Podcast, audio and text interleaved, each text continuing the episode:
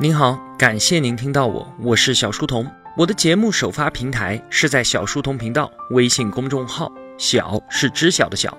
为了方便您收听往期节目，所有的音频我也会更新到喜马拉雅平台。如果想与我们互动交流的话，可以在微信公众号内回复两个英文字母 QQ，我会把我们的交流群推送给您。小书童将常年相伴在您左右。本期节目的文案撰稿是李义军，由他来为大家执笔解读查理芒格最重要的一个关于解决人生中诸多问题的方法论——多元思维模型。在节目正式开始之前，我想先说一个真实世界里的故事。大家都知道啊，印度的宗教矛盾历来都是十分突出的，历史上爆发过无数次的流血冲突事件，其中就有一次。大量的难民逃入了一座神庙里面，暂且保住了性命。但是神庙中既没有吃的，也没有医疗物资。这个时候，他们急需外界的援助。那么，印度政府当时是不能直接派军队进入到冲突地区进行援助的，因为这样做会更大程度的激化矛盾。所以。他们只能够委托当地的商人，让商人们先垫着发放物资，并且承诺事后呢，政府会来报销他们的所有花销。那政府对于商人们无疑就是信任度最高的合作伙伴，所以商人们也就答应了，完成了这一次援助行动。等到冲突结束，难民们先后回到了家里面，商人就把各类援助物资的清单报到了政府，坐等政府结账。政府官员拿到清单一看。这个里面啊，明显是有很大的水分的。这个时候，他们就为难了。一方面呢，政府并不想做这个冤大头，捏着鼻子把这些账单全部的报掉；另一方面，如果说我大刀阔斧的砍掉了清单中的这些开支，那这就会使政府失去公信力。下次再遇到类似的事情，商人也就不会再愿意帮忙了。那怎么办呢？究竟该怎么去掉账单上的这些水分，成为了政府一个头两个大的难题。这个时候，政府邀请了一位统计专家来帮忙解决这个问题。统计专家怎么做呢？通过实地调查，显然是不可能了。冲突期间是一片混乱，现在呢，难民早就已经离开了。最后啊，这位专家他是通过了一个非统计学的常识来解决了这个难题。是这样的。在援助的物资当中，有食品、有衣物、有药品等等等等一大堆。专家就拿着这张清单仔细的查看，在其中发现了一个东西，可以作为运送物资的真实依据。这个东西就是盐。首先啊，盐这种物资它的单价很低，量也不可能很大，所以商人们虚报的空间就很小。其次，每个难民他用盐的数量又是相对比较恒定的，这样一来就可以通过盐来推算出难民的数量，再由难民的数量去评估食品、衣服、被子这些会被夸大的物资数量，就能够得出一个较为公正的数据。再有啊，这个盐的数量是你们商人们自己报上来的，你们也只能够认账。通过这个方法所得出来的报销数据。最终，政府和商人两边都能够接受，所以你看啊，这个统计专家解决这个难题，他所依靠的不仅仅是统计学上的知识，最为关键的点是跟统计学看似毫不相关的生活小常识：人们用盐的数量相对恒定，以及商人基于最终的利益不容易虚报的心理基础。查理芒格说：“你必须要知道重要学科的重要理论，并且经常的去使用它们，而且还要一一全部都要用上，而不是只用其中几种。大多数人在解决问题的时候，都只用一个学科的思维模型。所以他最喜欢的一句谚语是这样说的：他说，在手里面拿着铁锤的人看来。”每个问题都像是一颗钉子。对于查理芒格来说啊，他的投资方法和解决问题的方法与大多数人都不一样。比方说投资，大多数的投资者只是对一家公司的财务信息进行肤浅的独立评估，而芒格呢，则会对他打算投资的公司内部经营状况以及他所处的更大的整体生态系统做出全面的分析。他所使用到的学科包含了历史、心理、生理、数学、工程、生物、物理、化学、统计、经济等等等等。在查理芒格看来啊，每个问题都会受到多重因素的影响，你必须要熟练的运用来自不同学科的多元思维模式，才能够更好的找到并且解决手上的问题。正如我们上述所讲的故事中的那一位统计专家一样。这种独特原创的思维方式，使得芒格成为了巴菲特最最看重的商业模式识别大师。他可以一眼就能够看到事物的本质，有着一语道破天机的本领。查理芒格提倡不断的学习众多学科的知识，以此来形成一个思维模型的复式框架。他说啊，应该记住一系列的原理。比方说，我们以前节目中所提到的那一个复利原理，以及以后我们将跟大家介绍的人类误判心理学等等。查理芒格表示，如果你能够掌握这样一百来种思维模型，它们集合在一起，你所得到的不仅仅是几种知识力量的集合，而是会像核爆炸一样，它将为你提供一个背景和框架，使你具有看清生活本质和目标的非凡洞察力。这也正是我们想为各位同学做的事情。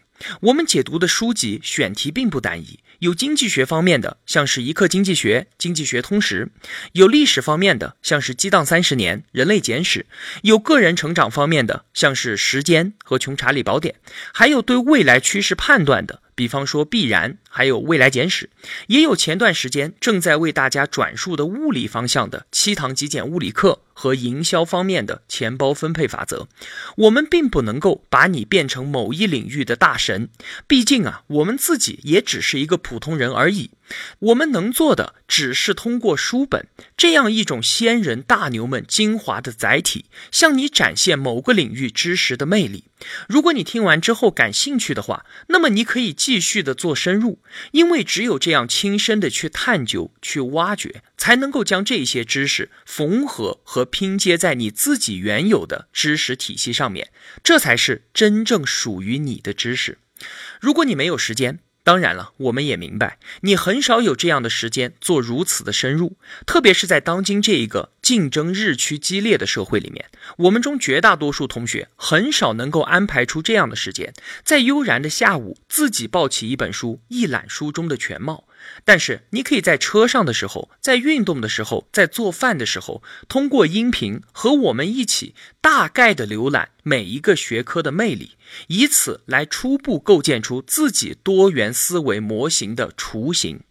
查理芒格说：“有了各种思维模型构成的框架，再通过实践经验将这些知识融会贯通，就可以加深我们对于现实的认知。”巴菲特的导师是大名鼎鼎的华尔街教父本杰明·格雷厄姆。格雷厄姆他有着渊博并且跨学科的知识。从哥伦比亚大学毕业之后，居然有三个完全不同的科系邀请他去攻读博士学位。这三个科系的知识跨度之大，您听听看啊！一个是文学系，第二个是希腊和拉丁古典系，第三个是数学系。格雷厄姆对于赚钱这件事情其实并没有那么用心，但是当他去世的时候，他却家财万贯。这就正如芒格所讲的，想拥有一样东西，最好的办法就是让自己能够配得上它。查理芒格呼吁说啊。不要去理会学科间的界限，因为这个世界它并不是按照跨学科的方式组织起来的。如果你的老师没有教给你正确的跨学科方法，除了他自己的学科模型之外，其他学科的重要模型他都弃之不用，那你完全可以自己改正这种愚蠢的做法。你需要向其他的学科学习，这样能把自己训练得更加客观。人与人之间智商确实是存在差距的，但就像是以前我们节目中所说的那样，智商和认知不是完全的一回事儿。虽然有所相关，但是他们并不相等。当你养成了正确的思维习惯，就能够比那些聪明的人更加的厉害。再给大家讲一个故事吧。以前在大航海时代初期的时候，有很多船员在船上都死于坏血病，这是一种非常恐怖的疾病。一开始，它会导致牙龈溃烂，到最后死亡的时候，整个人的身体都在向外冒血。今天啊，我们当然知道这是由于长期在海上漂泊，缺乏维生素 C 所引起的。但是那个时候的医疗知识却解释不了这个。当时呢，有一位叫做库克的船长，这可不是今天的苹果 CEO 库克，而是当时的一名英国皇家海军军官。他发现啊，同样是进行远航，但是荷兰船上的坏血病就远没有他们英国船上那么严重。库克试图找到其中的原因。随后，他发现荷兰船只上面会有很多的泡菜。虽然他不知道什么是维生素 C，但是啊，他还是决定试一试。于是，也把大量的泡菜搬到了自己的船上。但接下来的问题让他很为难：如果他直接告诉自己的船员，说是泡菜可以避免坏血病，这就等于告诉他们这是一次远航，而且非常有可能染上这一种恐怖的疾病。这样一来，难说他的船员就会起身造反，控制船只。但是如果不说呢？他又担心泡菜的味道会让这些吃惯了英国食物的船员们不习惯。那怎么办呢？库克想出了一个非常棒的点子，他把所有船上的官员都聚集起来，并且让普通的水手都能够看见这些官员可以享用泡菜，但是这个时候还不给所有人都吃。过了一段时间，库克宣布，普通船员每周有一天可以吃到泡菜。就这样，最后库克用了一个小小的心理学技巧，如愿以偿的让全船的人都吃上了泡菜。并在接下来的一次远航当中，非常大程度地改善了他船上发生坏血病的状况。而与此同时呢，其他的英国远航船只坏血病依然猖獗。后来，由于他对于防治坏血病所做出的突出贡献，伦敦皇家学会授予了他奖章，他个人也被后人所传颂。那听完了上面的这些故事，接下来我想问同学们两个问题：第一个，你在考试中？会作弊吗？第二个，你在公司里面会偷东西吗？我想啊，在座的同学应该都会理直气壮地给出答案，不会。我也相信这肯定是真的。但是如果现实中的情况有所改变呢？对于第一个问题，你会不会作弊？那如果我们对作弊的行为不加以惩罚，并且让作弊变得非常容易呢？结果啊，平日里诚实的人他也会作弊。这并不是我信口开河的一句结论。怪诞行为学的作者、麻省理工大学教授丹·艾瑞里曾经在不同的学校都做过这个实验。可不要觉得是在什么三流大学得出来的实验结果，做实验的学校可都是麻省理工、普林斯顿这样的世界级名校。那第二个问题，你在职场中会偷东西吗？这个问题的实际情况是，我们确实不会去拿办公桌上别人的五块钱，但是你确定这辈子都不会多拿单位的一本笔记本吗？或者是出差报账的时候不会多报一点吗？拿单位的一支笔，拿公司的一本记事本，我们心里面会推断为办公用品是对员工的一部分补偿，这几乎是人人都会干的事情。偶尔从公司的冰箱里面拿一罐可乐。因为我们自己的可乐也会被别人拿走，我们通常会把细微不诚实的想法和做法合理化，这就是将心理学模型和社会学模型引入到经济学当中的行为经济学的例子。传统的经济学假定人们都是理性的，但事实却是人们并非理性。所以在现实生活中出现了很多，就像刚才所说的这样，让传统经济学无法解释的问题。在传统经济学束手无策的时候，跨界而来的行为经济学异军突起，而后成为了经济学学术巨鲨中强有力的补充。二零一七年的诺贝尔经济学奖就颁给了一名行为经济学专家，他名字叫做查理德·泰勒。行为经济学是一门对心理学、经济学、社会学进行跨界的学科。如果您听到“经济学”这三个字感到头疼的话，那我们就来说一说现代商业世界的两个例子。在我们平常的生活中啊，我们对于苹果的产品应该已经非常熟悉了吧？无论是 iPod、iPhone 或者是 iPad。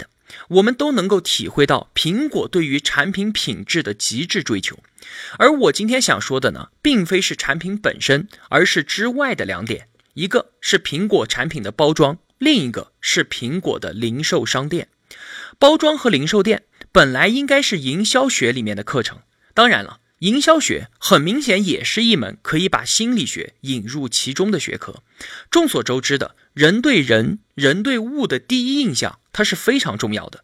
因为一旦我们给某人或者是某物贴上了一个标签，这个标签它本身是很难被改变的。而且，无论标签是好是坏，在后期没有重大改观或者突破的情况下，随后的印象轨迹都会沿着标签所指的方向。继续走下去，产品的包装是消费者接触产品的第一印象，它会在消费者心中定下产品的基调。乔布斯对此是非常的清楚，所以他可以让苹果的团队为了区区一个包装做了五十多次设计，即使用户一旦拆开它们，这些精美的包装就会被丢进垃圾桶里面，也即使。这部分昂贵的包装费用是源于储存芯片上的成本压缩，但他还是执着于包装的样式设计。乔布斯说：“啊，人们确实会以貌取物的。我们也许有最好的产品、最好的质量、最实用的软件等等，但如果我们用一种潦草马虎的方式来展示它的话，顾客就会认为我们的产品。”也是潦草马虎的，而如果我们以创新、以专业的方式展现出产品，那么优质的形象也会被灌输到顾客的思想当中。这是第一个产品的包装。第二个，苹果的零售店，我们都去过当地苹果的零售店。而且不出意外的话，它的设计应该是你去过最棒的零售店之一。不要觉得苹果零售店的成功是一种必然。在乔布斯刚刚提出要建立零售店的时候，大部分的董事会成员是并不看好这一提议的，因为在同时期，美国有另外一家电脑公司叫做杰威计算机。这家电脑公司在美国郊区开了零售店之后，就走向了衰落。我记得大约在十年前，还在读书的时候见过这个电脑牌子，英文名称就叫做 Gateway。现在啊，确实是很少见了。而乔布斯呢，通过店面的卓越设计和装潢精益求精的追求，让苹果的零售店取得了成功。比方说，零售店的玻璃楼梯是专利设计，石头地板所用的石头来源于佛罗伦萨。那如果用混凝土替代这个石头的话，成本它只是原来的十分之一，并且与杰威计算机公司最大的不同是，苹果零售店都被开在了寸土寸金的商业中心地带。正是这些符合了消费者心中品牌的形象，苹果零售店创造了杰威计算机零售店二十多倍的客流。大获成功，并在制造话题和提高品牌认知度这些方面做出了间接的贡献。所以啊，您现在应该知道为什么银行、大型跨国公司、成功的购物中心都需要明亮并且宽敞的大厅了。尽管这些机构所在的地段都是地价昂贵，但是这一笔支出是值得的，或者说它就是必须的。那么，我们再来说一个世人皆知的公司。可口可乐，曾经啊，百事可乐有一个挑战可口可乐的电视广告，就是将消费者的眼睛蒙住，然后让他们在不知情的情况下分别品尝百事和可口。测试者最终给出的结果是百事可乐的口味更好。可口可乐公司随后也进行了类似的测试，唯一的区别是消费者可以一眼就认出哪一杯是百事，哪一杯是可口。测试的结果与之前的完全相反。那就奇怪了，难道说他们的数据有一家是造假了吗？有一组神经学方面的专家通过现代先进的神经检测设备为我们给出了答案。他们说啊，两种可乐给到测试者的大脑愉快值是一样的，最大的区别在于测试者知道了自己喝的是可口可乐的时候，大脑的前额叶皮层背外侧部分被激活了，这是一片负责处理高级功能的区域，比方说。工作记忆还有联想，那可口可乐为广告支付了巨额的广告费，与此同时，也为可口可乐这个品牌在消费者的脑袋中建立起了强大的条件反射，而这本身就是他自己的巨大竞争优势。这个故事还没完，接下来更精彩。百事可乐的这一次口味挑战啊，让可口可乐公司自己也感到了紧张。他们发现口味上的差异主要是由于甜度造成的，就是百事可乐的味道更加的甜。所以在一九八五年呢，可口可乐在改进了口味、增加甜度，并且经历了测试者盲测之后，他们宣布传统的可口可乐将永久性的退出市场，取而代之的呢是这种更甜的新可乐。这一举措啊，差一点就毁掉了这个全世界最有价值的品牌。虽然在盲测当中，新的可乐因为甜度更高，拥有了更好的口感，但是这却引发了被查理芒格称为剥夺性超级反应综合症的问题。简单的来说，就是可口可乐原来的味道已经深入人心了，成为了消费者的偏好。口味的改变让消费者因为被剥夺了原有的味道而产生了敌对的情绪。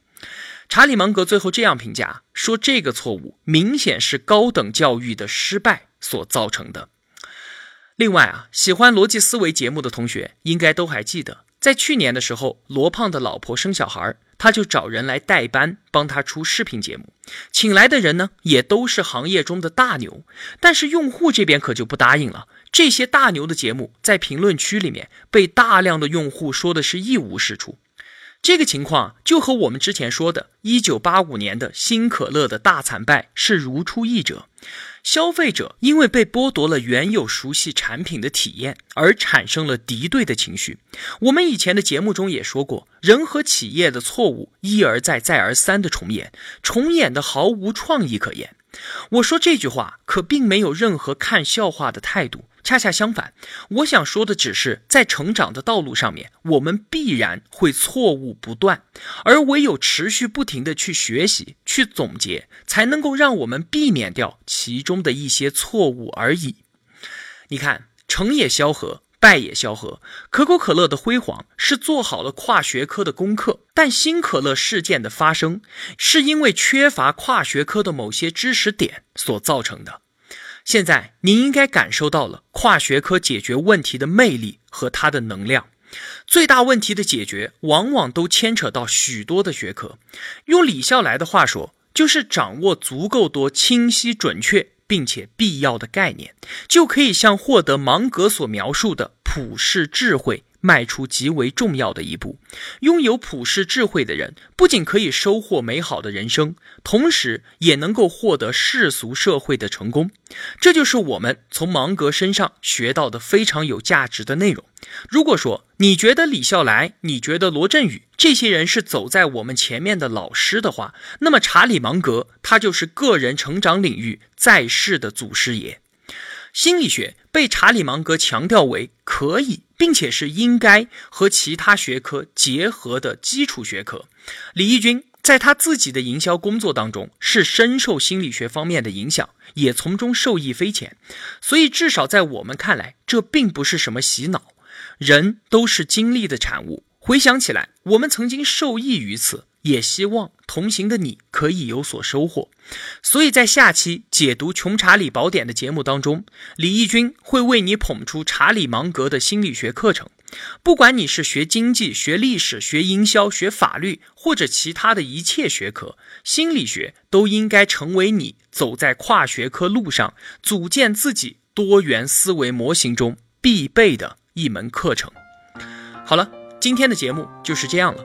如果我的付出对您有帮助的话，也希望您愿意帮助一下我。一个人能够走多远，关键在于与谁同行。我用跨越山海的一路相伴，希望得到您用金钱的称赞。我是小书童，我在小书童频道与您不见不散。